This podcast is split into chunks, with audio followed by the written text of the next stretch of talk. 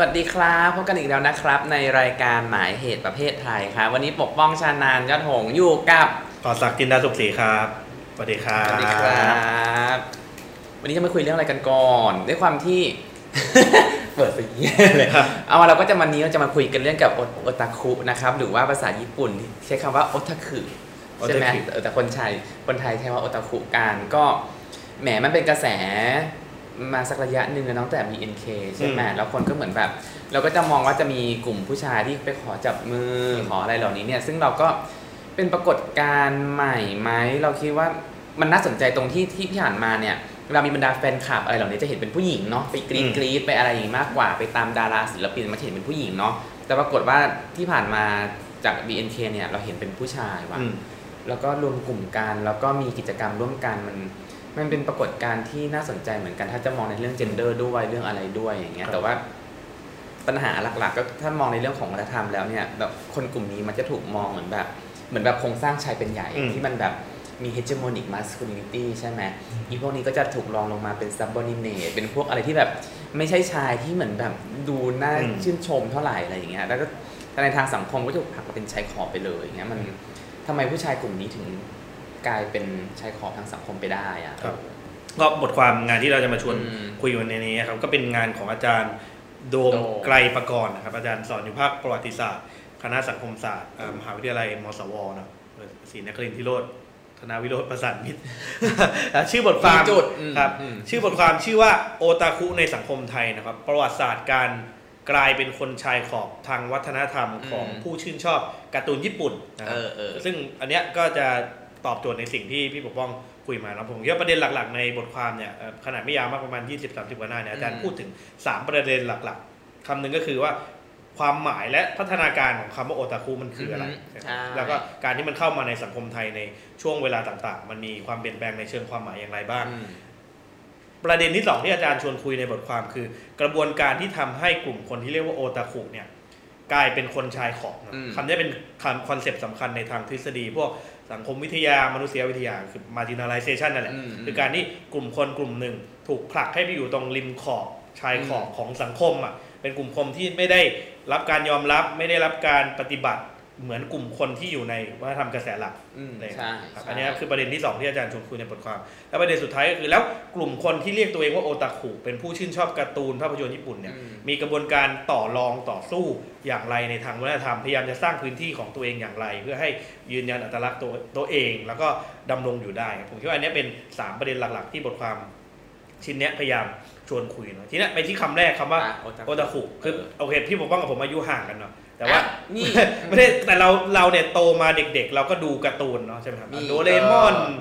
ชินจังเออใช่ใช่ใช่อื่นและอื่นๆอีกเซมากเลอร์มายมูนอะไรอย่างเงี้ยคือ เราก็คุกคีกับวัฒนธรรมการ์ตูนภาพยนตร์หนังญี่ปุ่นอะไรมากันตั้งแต่เด็ก แต่คำเนี้ยไม่แน่ใจสมัยพี่ป้องเคยได้ยิน หรือเปล่าตอนเด็กๆ หรือว่าจริง ๆ แล้วมันเพิ่งมามีหลัง BNK เลยจริงคือคำเนี้ยมันมันมีมายาวนานแล้วล่ะครับในประวัติศาสตร์อย่างที่อาจารย์โดมเขียนใช่ป่ะครับแต่ว่า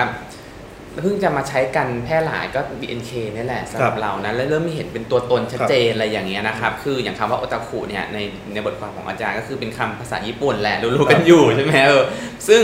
หมายถึงคนคนประเภทหนึ่งที่มีสังคมและวัฒนธรรมเฉพาะตนเองอืมก็คือความชื่นชอบอะไรเฉพาะอย่างอะไรอย่างเงี้ยเท่านั้นเองอืมแล้วมันถูกใช้อธิบายกลุ่มผู้ชายกลุ่มนี้ภายหลังอะไรอย่างเงี้ยนะครับ ซึ่งโอตาคุเนี่ยก็คืออาจจะมีทั้งการชื่นชอบการ์ตูน ชอบแอนิเมะอืมชอบเล่นเกม ชอบอะไรเหล่านั้น ไปชอบเพลงชอบไอดอลอืมอะไรอย่างเงี้ย แล้วก็แต่ก็ยังถูกมองเป็นแชร์ขอบอยู่นะอืมในในญี่ปุ่นด้วยซ้ำอะไรอย่างเงี้ยๆที่น่าสนใจคืออาจารย์บอกว่าตั้งแต่จุดกำเนิดเริ่มต้นของมันเลยเนี่ยอืมคำคำเนี้ยในในพศของไทยประมาณสักทศวรรษ 2510 2520เลยครับโอตาคุเนี่ยมันยังไม่ใช่กลุ่มคำที่ใช้เรียกกลุ่มคนน่ะแต่เป็นคำที่ใช้ทักทายกันเออแกบอกว่าคำว่าโอตาคุเป็นคำที่ถูกแฟนๆ ที่เป็นแฟนของหนังสือและภาพยนตร์การ์ตูนมันเนี่ยคือ subculture ใช่ของเขาใช้ทักทายเรียกกันเวลามาพบหน้าเออกันครั้งแรกในการรวมตัวในงานประชุมอืมอะไรอย่างเงี้ยครับใช่แล้วหลังจากนั้นเนี่ยพอสักประมาณทศวรรษ 2530 เนี่ยคำว่าโอตาคุมันกลายเป็นคำที่มีความหมายเชิงลบไปในสังคมญี่ปุ่น อันเนื่องมาจากเกิดเหตุการณ์ฆาตกรรมฆาตกรรมเด็กสาวต่อเนื่องอืม4คนเนาะในช่วงประมาณสักพศ 2532นะถ้าจำไม่ผิด แล้วก็อิสระเขาก็ไปค้นพบว่าไอ้คนที่เป็นฆาตกรเนี่ยเป็นคนที่คลั่งไคล้ การ์ตูนญี่ปุ่นเลยก็คือมีของสะสมการ์ตูนญี่ปุ่นอะไรเงี้ยอยู่เต็มห้องไปหมด หลังจากนั้นคำคำว่าโอตาคุเนี่ยในสังคมญี่ปุ่นมันเลยถูกใช้ในความหมายเชิงลบอะคือหมายถึงบุคคลซึ่งน่ารังเกียจชอบสะสมของแปลกหมกมุ่นหมกมุ่นอะไรเงี้ยางใช่ไปๆใช่ครับแล้วก็ที่น่าสนใจคือพอมันก็ใช้คำเชิงลบอยู่เนี่ยอืมอยู่สักเป็น10บสปีเลยแล้วหลังจากนั้นสักประมาณปี 2540 ในในในพศเนี่ย มันก็เริ่มมีการใช้คำเนี้ยในความหมายเชิงเชิงบวกมากขึ้นนะเออก็คือมันมีการ์ตูนเรื่องหนึ่งชื่อ Train Man นะภาษาญี่ปุ่นมันชื่อเดนช a โอโทโกก็คือก็เป็เป็นนกะเรื่องโอตาคุใช่แต่ใช้ใช้ตัวละครที่เป็นตัวเอกพระเอกเนี่ย เป็นโอตาคุที่ช่วยเหลือนางเอกจากการคุกคามอืมอืมอืมแล้วตอนหลังไอ้ตัวเอกเนี่ยก็ได้มาเดทกับนางเอกจนกระทั่งประสบความสำเร็จในความรักครับอืมซึ่งการ์ตูนเรื่องนี้ก็ได้รับความนิยมอย่างมากในประเทศญี่ปุ่น ในช่วงทศวรรษมันนั้ดูนโอตาคุมากๆนะตรงใช่ที่แบบเขาจะจีบผู้หญิงคนนี้อืมยังไงดีก็ไปเรียนรู้จากโลกอินเทอร์เน็ตใช่จากเพื่อนฝูงที่อะมีชุมชนเครือข่ายอีกอืมอีกอย่างหนึ่งอะไรอย่างเงี้ยเพราะว่าภาพลักษณ์ของโอตาคุเนี่ยคือแบบอีพวกนี้เป็นเนิร์ดเป็น geek เป็นอืมอะไรที่แยกโลกเสมือนจริง กับโลกแห่งความเป็นจริงไม่ออก ไม่อืมีมอืมทักษะในการสื่อสารเข้าร่วมกับสังคมได้อืมอะไรเงี้ยมันจะมีมายาคติอะไรตรงนี้อยู่เยอะแยะเต็มไปหมดเลย ซึ่งสุดท้ายเขาก็บอกว่ากระทั่งปัจจุบันเนี่ยโอเคมันมีบางช่วง ซึ่งมีการใช้ความหมายในเชิงบวกมากเนอือะมมีความพยายามจะสร้างภาพว่าโอตาคุไม่ได้เป็นเชิงลบอย่างเดียวอืมแต่ว่าสุดท้ายโดยทั่วไปคนก็ยังใช้คำเนี้ยในความหมายเชิงลบอยู่ว่าหมายถึงกลุ่มผู้ชายที่หนีจากโลกความเป็นจริง ชื่นชอบการ์ตูนผู้หญิงอืมที่ไม่มีชีวิตอะอืม หนีจากผู้หญิงในชีวิตจริงไปทุ่มเทข้างใครให้กับผู้หญิงที่อยู่ในโลกอนิเมะบ้างอะไรอะไรเงี้ยแล้วก็ไปสนใจในเพศตรงข้ามที่เป็นตัวการ์ตูนเสียมากกว่าเออใช่ไหมครับซึ่งอันที่จริงแล้วเนี่ย แต่กระแสบวกลบเนี่ยเราคิดว่าถ้าในมันมาพร้อมกับ Japanization เนาะอ่าเออเราคิดว่าถ้าอย่างในสังคมไทยอะโอทาคุหรืออะไรเหล่านี้เนี่ยมันก็คือกระบวนการอย่างหนึ่งของของญี่ปุ่น ในการที่จะเผยแพร่วัฒนธรรมของเขาอะไรอย่างเงี้ยมันมาพร้อมกับอุตสาหกรรมใช่จำนวนมากนะช่วงในช่วงนั้นใช่ไหมใช่ทั้งสื่อทั้งอะไรอย่างงี้ครับใช่ไหมดนตรงดนตรีการ์ตูนอะไรอืมอย่างเงี้ยแต่พอเราโฟกัสเฉพาะคำว่าโอทาคุแล้วเนี่ย มันพอใช้ในไทยมันดูมีคำเป็นลบมากกว่าบวกอืมนิดนึงทั้งที่คนพวกนี้แหละคือแฟนพันธ์แท้ เหมือนรายการแฟนพันธ์แท้สำหรับเราอะคือคนที่สนใจอะไร และอุทิศอะไรกับความที่ตัวเองชอบ อย่างนั้นแล้วก็ศึกษาลงลึกอืมอยู่กับมันฝังตัวไปกับมันมันก็เป็นอะไรที่มันมันสร้างความรู้ได้เห็นจากรายการแฟนพันธ์แท้อะไรอย่างเงี้ยที่แบบสมัยก่อนดูดูๆกันเยอะแยะเนาะก็อืม แต่พอมันเป็นโอทาคุปุ๊บเป็นการสนใจการ์ตูน เป็นการสนใจแอนิเมะสนใจวงดนตรีวงหนึ่งเนี้ยมันถูกลดทอนคุณค่าความเป็นมนุษย์ใช่ใช่ลงไปไม่เหมือนกับคนที่สนใจอะไรอะ สนใจบทประพันธ์ธมยันตีสนใจสุนทรภู่อะไรอย่างเงี้ยวรรณกรรมไทยรามเกียรติอะไรอย่างเศเงี้ษยโมซาร์ทเอหรืแบบอใช่ไหมมันมีแฟนพันธ์แท้กลุ่มนั้นเยคืออะมันมีการจัดลำดับชั้นของการเสพอืม culture อยู่เออใช่ไหมครับ culture บางแบบถือถูกถือว่าถ้าหมกมุ่นคลั่งไคล้คุณจะถูกมองเป็นคนที่แบบสูงส่งมีคลาส มีรสนิยมเออเออเออที่ culture แบบเนี้ย พอคุณเสพมากๆ คุณถูกมองว่าเป็นพวกหมกมุ่นโรคจิตหรออะไรอย่างเสเงี้พยติดดูน่ากลัว ไม่ยุ่งกับใครคบแต่กับพวกตัวเองอะไรอย่างเงี้ยเออเออนี่มันก็สะท้อนการจัดลำดับชั้นของการเสพ culture อยู่เหมือนกันนะแล้วความชื่นชอบแบบนี้มันสร้างชุมชนเนาะเหมือนในอืมการ์ตูนเรื่องเมื่อกี้อ่าใช่ไหมแล้วก็โอทาคุเองเนี่ยมันก็จะเหมือนแบบมีวัฒนธรรมของเขาโอเค ถ้าอย่าง อะไรวะ งานของ BNK อย่างเงี้ยก็จะมีการสร้างกิจกรรมอืมอะไรใช่ไหมเหมือนที่ต่อสักพูดกันว่าที่ญี่ปุ่นอะเขาทักทายกันว่าโอทาคุโอทาคุอืมเป็นคำทักทายในงานประชุม ซึ่งงานประชุมนั้นคือกิจกรรมที่เขาจัดร่วมกัน หรือว่าอุตสาหกรรมที่เขาทำมาสร้างพื้นที่ตรงเนี้ยให้คนมารวมตัวกันอะไรอย่างเงี้ยเออซึ่งมันมีการรวมกลุ่ม ซึ่งอาจารย์แกก็บอกในบทความว่าจริงๆคำเนี้ย ไม่ได้เพิ่งมาใช้ตอน BNK นะมันอืมเข้ามาในไทยในตั้งแต่กลางทศวรรษที่ 2540 แหละเออเอคอรับหลังใช่ใช่วิกฤตต้มยำกุ้งผ่านไปแล้วสักพักหนึ่งอะไรเงี้ยแต่ว่ามันไปปรากฏในงานวิชาการอืมแล้วมันก็จะถูกใช้ในความหมายเชิงลบแบบที่ญี่ปุ่นนั่นแหละเออก็คือพวกที่เลือกอยู่กับเกมวิดีโอการ์ตูนหมกมุ่นไม่คบหาคนอื่น แยกแยะโลกความจริงกับโลกเสมือนไม่ออกอะไรเงี้ย แล้วอืมคำนี้มันก็มีพลวัตในสังคมไทยเปลี่ยนมาเป็นความหมายเชิงบวกบ้างเชิงลบบ้างอืมตามแต่ละช่วงเวลา และสุดท้ายมันก็มาดังเอาตอนที่ BNK ใช่เป็นที่รู้จักและที่โด่งดังเนาะแล้วก็อืมถูกใช้ในความหมายที่ ผมคิดว่ามีทั้งบวกและลบปนๆกัน ในการเรียกคำเหล่านี้นะครับกับกลุ่มคนกลุ่มนี้ เดี๋ยวพักสักครู่นะคะแล้วเดี๋ยวกลับมาคุยกันต่อกับอุทาคุครับ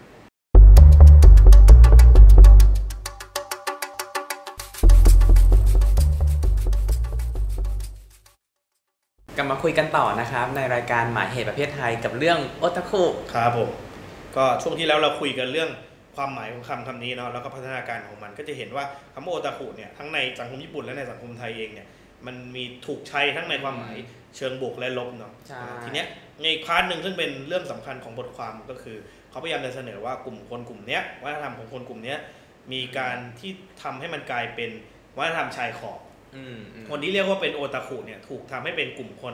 ชายขอบทางวัฒนธรรมครับผมคิดว่าพาร์ทเนี้ยน่าสนใจ ผมคิดว่า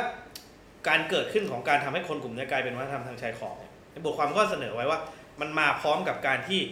เมืองไทยเจอสภาวะที่อุตสาหกรรมและวัฒนธรรมญี่ปุ่นมันหลั่งไหลเข้ามาครับอย่างที่พี่ปกป้องพูดในช่วงนั้นนะก็คือประมาณทศวรรษ 2520 เนาะ มีการ์ตูน มีการ์ตูนการ์ตูนที่เป็นทีวีอ่าใช่จำได้ไหมมีการ์ตูนที่เป็นทีวี มีการ์ตูนที่เป็นหนังสือ มีเพลง มีภาพยนตร์ และและและรวมทั้งอุตสาหกรรมหลายประเภทเลยอืมรถยนต์ เครื่องใช้ไฟฟ้าเทคโนโลยีสื่อบันเทิงเออเออแล้วมันมีการไหลเข้า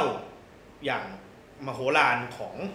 ญี่ปุ่นอะเข้ามาในสังคมไทยใช่ไหมมันเริ่มจากอุตสาหกรรมก่อนใช่ป่ะเข้ามามันเลยอืมทำให้วัฒนธรรมต่างๆ มันก็เริ่มตามเข้ามาด้วยด้วย แล้วรวมทั้งคนญี่ปุ่นเองที่มาอยู่แล้วก็มาทำงานอืมต่างๆในเมืองไทยอืมมันทำให้มีการแปลหนังสือการ์ตูนอืมอืมและใช่ภาพยนตร์การ์ตูนเนี่ยจากภาษาญี่ปุ่นเป็นภาษาไทยเป็นจำนวนมากผมคิดว่าอันเนี้ยเป็น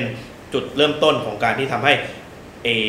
ตัวการ์ตูนญี่ปุ่นมันหลั่งไหลเข้ามาสู่อืมการรับรู้ของเด็กไทยวัยรุ่นไทยในช่วงเวลานั้นครับทีเนี้ยมันก็คงเหมือนกับ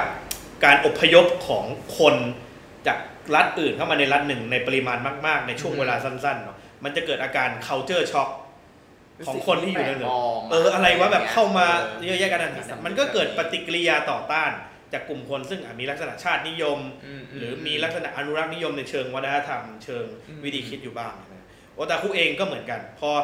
การ์ตูนภาพยนตร์อะไรต่างๆไล่เริ่มไหลเข้ามาในสังคมไทยถูกแปลเนี่ยมันก็เกิดกลุ่มที่มีเป็นฐานแฟนคลับอะใช่ หมกใช่มุ่นใช่ติดตามใช้คำว่าหมกมุ่นก็ไม่ถูกแต่คล้ายๆสนใจติดตามอืมแล้วมีความตื่นตัวในการอ่านของเหล่านี้อย่างต่อเนื่อง แล้วมันอืมขยายออกไปด้วยมันไม่ใช่ใช่แค่การอ่านอย่างเดียวมันกลายเป็นแมสจรรมันกลายเป็นแมสไปเออด้วยด้วยด้วยช่องทางการติดต่อสื่อสารอื่นๆที่มันเพิ่มมากขึ้นอืมแต่โอตาคุเนี่ยมันดันกลายเป็นสิ่งแปลกปลอมอะมันมันเกิดเขาเจอช็อกในหมู่ คนจำนวนไม่น้อยนะโดยเฉพาะพ่อแม่ผู้ปกครอง ซึ่งโอตาคุเองอันที่จริงอะ เพศไหนก็เป็นได้เนาะอ่าแต่ถูกว่าภาพมันจะเป็นภาพผู้ภาพชายผู้ชายจะเป็นมกกว่าเออซึ่งไอการช็อกทางวัฒนธรรมเนี่ยมันเกิดทั้งในหมู่เหล่าพ่อแม่ผู้ปกครองอืมอืมแล้วก็ฝั่งสังคมและรัฐใช่ไหมในฝั่งพ่อแม่ผู้ปกครองเนี่ยเราก็คงได้ยินเรื่องนี้กันตั้งแต่เด็กอะลูกติดเกเออมโอ้อันนั้นก็ส่วนหนึ่งแต่ว่าช่วงที่เกมยังไม่เข้ามาเนี่ยช่วงที่เป็นหนังสือเอออะไรต่างๆเนี่ยก็จะถูกโจมตีว่าเนื้อหาในการ์ตูนเหล่านี้ล่อไม่เหมาะสมแหลมล่อแหลมมีพฤติกรรมลามกผิดศีลธรรม สร้างโทษมากกว่าประโยชน์ อาจจะทำให้เด็กเรียนแบบ แล้วก็ ไปหมกมุ่นกับของเหล่านี้ แทนที่จะเอาเวลาไปสนใจเรียนหรือทำอย่างอื่นที่เป็นประโยชน์ก็ก็เป็นแบบทั่วไปที่เราได้ยินกันมาเนาะอันเนี้ยเป็นสิ่งแปลกปลอมในสายตาคนเป็นพ่อแม่และผู้ปกครองเอออีกอันหนึ่งที่เกิดอาการช็อกไม่แพ้กันก็คือ ฝั่งรัฐและสังคมเนาะช่วงนั้นก็มีทั้งการ์ตูนแหละแล้วก็วิดีโอเกมอย่างที่พี่ผมบอกมาเขาก็จะมองว่าไอ้วัฒนธรรมของการเล่นเกมในหมู่เด็กและเยาวชนเนี่ย นำไปสู่ความรุนแรง ส่งเสริมให้เกิดความรุนแรงก้าวเกมมีตัวอย่างของการใช้ความรุนแรงอืมนู่นนั่นนี่ทำให้อัตราการใช้ความรุนแรงในเด็กสูงขึ้น ในขณะเดียวกันไอ้ตัวธุรกิจร้านเกมที่เกิดขึ้นและโตตามมา ก็ถูกมองเป็นที่แหล่งซ่องสุมซ่องสุมมั่วสุมของเด็กเยาวชน แล้วก็ตามมาด้วยพฤติกรรมอื่นๆที่ไม่ดีตามมา ในในสายตาสังคมและรัฐเนี่ยอีกว่าทำเหล่านี้ก็ไม่เป็นที่พึงปรารถนานะครับมันนำไปสู่การต่อต้านและไม่ยอมรับทั้งในเนี่ย ฝั่งผู้ปกครองเองแล้วก็ฝั่งรัฐเอง แล้วก็เคยได้ยินว่ามันจะมีบางช่วงที่พ่อแม่เนี่ยเอาหนังสือการ์ตูนญี่ปุ่นของลูกเนี่ยมาเผาทิ้ง เออมีมีอะไรจำได้หรือเคยรัฐเคยเห็นหรือข่าวรัฐก็จะออกมาตรการควบคุมร้านเกมธุรกิจเกมการเล่นเกมอ่าในเด็กอย่างเข้มข้นเข่งขันเหมือนกัใช่นใช่ใช่ใช่ห้ามร้านอินเทอร์เน็ตคือออืมชุดนักเรียนห้ามเข้า เวลานี้ต้องกลับบ้านแล้วอ่าอะไรอย่างเงี้ยอยู่อยู่ถ้าอายุเท่านี้อยู่ดึกไม่ได้อะไรอย่างเงี้ยมันเพราะก็ว่าจะมีอืมกลุ่มคนโอตาคุก็เลยเหมือนถูกทำให้กลายเป็น คนที่ไม่เป็นที่พึงปรารถนาอืมอืมหรือมองเป็นเด็กตัวร้ายในสายตาของรัฐและผู้ปกครองใช่ไม่ไม่เหมือนปัจจุบันที่เริ่มมีแนวคิดที่พยายามจะบอกว่าเฮ้ยจริง ๆ แล้วการเล่นเกมเป็นกีฬาแบบหนึ่งใช่เป็น e สปอร์ต e-sport เป็นอะไรก็ว่าไปแล้วอืมทั้งเป็นการฝึกสมองแล้วก็สร้างรายได้เป็นอาชีพที่ใช้ทำอาหารกินไม่ได้ตลอดชีวิตเลยนะตอนเนี้ยพรรคการเมืองต่างๆก็เริ่มหันมาพูด เริ่มผู้ปกครองก็เริ่มหันมามีแนวคิดแบบนี้ แต่ก่อนที่มันจะมาเป็นแบบนี้ในปัจจุบันเนี่ย มันผ่านการถูกมองในแง่ลบมายาวนานมาก โดนมาเยอะเจ็บมาเยอะเจ็บมาเยอะคล้ายๆกับสาววายกับการวัฒนธรรมการอ่านวายคล้ายๆกันเลย ก็จะโดนโดนในขึ้นขึ้นระลอกของการเบียดขับออกไปในช่วงได้เรียกกันเหมือนกันทศวรรษ2540 ในไทยอืมอะไรใด ๆ ไปก็มองว่าเนี่ยการอ่านการ์ตูนนะมันมันก็มีรายการทีวีเนาะที่มองว่าอีนี่มันแบบลามกอนาจารอ่าอะไรอย่างมีการแบนมีรายการทีวีที่ไปพูดเรื่องนี้บ้างอะไรบ้าง สร้างภาพลักษณ์แย่ๆให้อะไรเงี้ยมันก็มีมันมีหเห็ลายนว่าเคยมีทำสารคดีด้วยครับผมใช่จะมีใช่ชื่อใช่รายการอะไรหลุมดำหลุมดำแล้วก็บอกว่าไอ้ของที่เป็นการ์ตูนญี่ปุ่นอืมภาพยนตร์ญี่ปุ่นเนี่ยเป็นพิษเป็นภัยต่อสังคมและเด็กออนำไปสู่การผิดศีลธรรมอะไรต่างๆมามีการป้ายสีวัฒนธรรมเหล่าเนี้ยอืมอืมอันนี้ช่วงทศวรรษ2540ที่พี่บอกใช่ปองว่าใช่ใช่แต่จริงๆแล้วมีอันหนึ่งที่น่าสนใจก็คือช่วงประมาณปี 2510ถึง2520เนี่ยซึ่งเป็นอืมช่วงที่ เกิดการต่อต้านจอมพลถนอมมันมีอ่าฮะอ่าฮะมันมีการต่อต้านต่อต้านสินค้าญี่ปุ่นสินค้าญี่ปุ่นอยู่เออใช่ไอ้ใช่วัฒนธรรมโอตาคุเนี่ยก็โดนพลอยโดนห่างเลขไปด้วยอืมก็คือในหมู่คนซึ่งเป็นนิสิตนักศึกษาหัวก้าวหน้าหัวประชาธิปไตยในเวลานั้นอืมซึ่งต่อต้านเอ่อการเมืองวัฒนธรรมญี่ปุ่น และเคลื่อนไหวทางการเมืองอยู่เนี่ยอืมก็มีการตั้งชมรมกันเพื่อต่อต้านสินค้าญี่ปุ่นอืมอืมไอ้การ์ตูนญี่ปุ่นเลยถูกมองว่าเป็นว่าเป็นตัวแทนของ ความการที่เมาไร้สาระอะอะไรอย่างจัเงี้ยกรวรรดิญี่ปุ่นเอ่อประเทศญี่ปุ่นจะมามอมอืมเมาเยาวชนไทยให้กับให้ลุ่มหลงไปกับวัฒนธรรมต่างด้าวเนี่ยก็มองด้วยสายตาแบบชาตินิยมอืมแล้วก็ต่อต้านญี่ปุ่นประมาณหนึ่งเลยซึ่งก็มันก็จะต่างจากไอสายตาของพ่อแม่ผู้ปกครองและรัฐในช่วง ปี 40นะซึ่งอันนั้นจะมองด้วยสายตาเชิงศิลธรรมเออเออว่ะมองเด็กด้วยคอนเซ็ปต์ขาวสะอาดมากกว่าอืมคือมันก็เป็นการต่อต้านทั้งสองยุคอะแต่มองด้วยคนละ concept คนละแว่นกันอุ๊ยแต่การเปรียบเทียบแบบนี้มันน่าน่าน่าสนใจตรงที่ตอนเดือนตุลาอืม2516ครับใช่ไหมมันคือเด็กเยาวชนอะต่อต้านคนหนุ่มสาวพูดถึงผู้ใหญ่อะและเป็นการต่อต้านแต่ตอนผ่านมาอีกหลายทศวรรษผ่านมา 2540 เนี่ยกลายเป็นว่าผู้ใหญ่ต่อต้านวัฒนธรรมของเด็กอืมหรือการทำการของเด็กอะไรไป โดยใช้ วัฒนธรรมญี่ปุ่นเป็นเครื่องมือเออซึ่งโอเค พอเขาถูกมองด้วยทัศนะเชิงลบ แล้วก็ถูกเบียดขับให้เป็นชายขอบด้วยกระบวนการต่างๆเนี่ยอืมจริงๆแล้วเขาก็ไม่ได้ถูกกระทำฝั่งเดียวนะฝั่งคนที่เป็นโอตาคุเองอืมกลุ่มแฟนคลับเอง รวมทั้งกลุ่มผู้ประกอบการธุรกิจที่เกี่ยวข้องกับอุตสาหกรรมเนี้ยอืก็มีความพยายามที่จะต่อรองต่อสู้เพื่อสร้างพื้นที่สร้างพื้นที่ให้กับกลุ่มคนสร้างแบบนี้อยู่วัฒนธรรมก็มีหลายวิธีการเนาะเช่น มีการ เพิ่มพื้นที่ให้กลุ่มคนที่ชื่นชอบการ์ตูนเนี่ยมามีส่วนร่วมในการวาดหรือเขียนการ์ตูนเออส่งเข้ามาประกวดแล้วถ้าได้รับการวิทคัยาดศาสเลืตอกร์ซีเนี่ยคิดอ่าใช่ถ้าได้รับการคัดเลือกก็จะถูกนำมาตีพิมพ์เป็นเออประจำทุกเดือนครับหรือการมีการแลกเปลี่ยนจดหมายกันระหว่างผู้ชื่นชอบการ์ตูนกับบรรณาธิการของนิตยสารดังๆ บางฉบับเออใช่ใช่ให้เขียนเข้ามาถามเรื่องตัวการ์ตูนตัวนี้ อะไรยังไงแล้วบรรณาธิการก็จะตอบผ่านการตีพิมพ์ในนิตยสาร ฉบับถัดไป มันเป็นการสนทนาแลกเปลี่ยน เป็นการพยายามจะสร้างพื้นที่และกิจกรรมในหมู่อืมคนเหล่านี้ใช่ไหมครับหรืออย่างล่าสุดที่เราอาจจะเห็นเยอะเนาะในยุคที่ไอ้วัฒนธรรมเนี้ยมันได้รับการยอมรับเยอะแล้วก็คือ การจัดอีเวนต์หรือ festival เนาะซึ่งก็จะมีทั้งกลุ่มธุรกิจบริษัทใหญ่ ๆ ของภาคเอกชนเข้ามา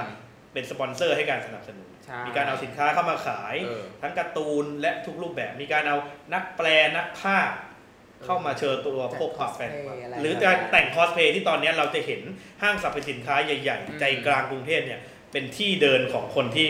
สวมชุดคอสเพลย์เป็นเรื่องเออแทบจะปกติเราจะเห็นกันบ่อยมากเลยเออใช่เนี่เนี่ยเนี่ยครั้งก็มีงานเช่นก่อนเป็นงานสัปดาห์หนังสือก็จะมีงานคอสเพลย์ด้วยอืมที่ศูนย์สิริกิติ์อะไรอย่างเงี้ยเออมันก็ทำให้เห็นว่ากลุ่มคนเหล่านี้เขาไม่ได้ถูกกระทำจากฝั่งของคนที่ไม่เห็นด้วยหรือต่อต้านอย่างเดียวอืมในภายในกลุ่มของเขาเองเนี่ยก็มีกระบวนการที่พยายามจะสร้างพื้นที่ทางสังคมอะเพื่อยืนยันอัตลักษณ์ของเขา แล้วก็พยายามจะต่อรองกับไอ้ตัววัฒนวาทกรรมกระแสหลักที่มองว่าในเชิงลบอะว่าตัวเขาเขาเหล่านี้มีตัวตนอยู่จริง ๆ แล้วก็